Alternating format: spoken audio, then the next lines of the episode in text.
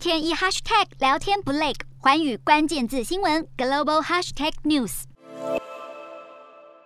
尽管国际油价大涨，华尔街股市主要指数今天仍走阳，连续第三个交易日收红。市场现在正在密切关注乌克兰战事的发展，同时消化各国央行的货币紧缩动作。美股四大指数全数收涨，道琼指数上涨四百一十七点六六点，收三万四千四百八十点七六点；纳斯达克上扬一百七十八点二三点，收一万三千六百一十四点七八点；标普五百上涨五十三点八一点，收四千四百一十一点六七点；费半指数上扬。二十四点四八点，收三千三百六十四点五五点。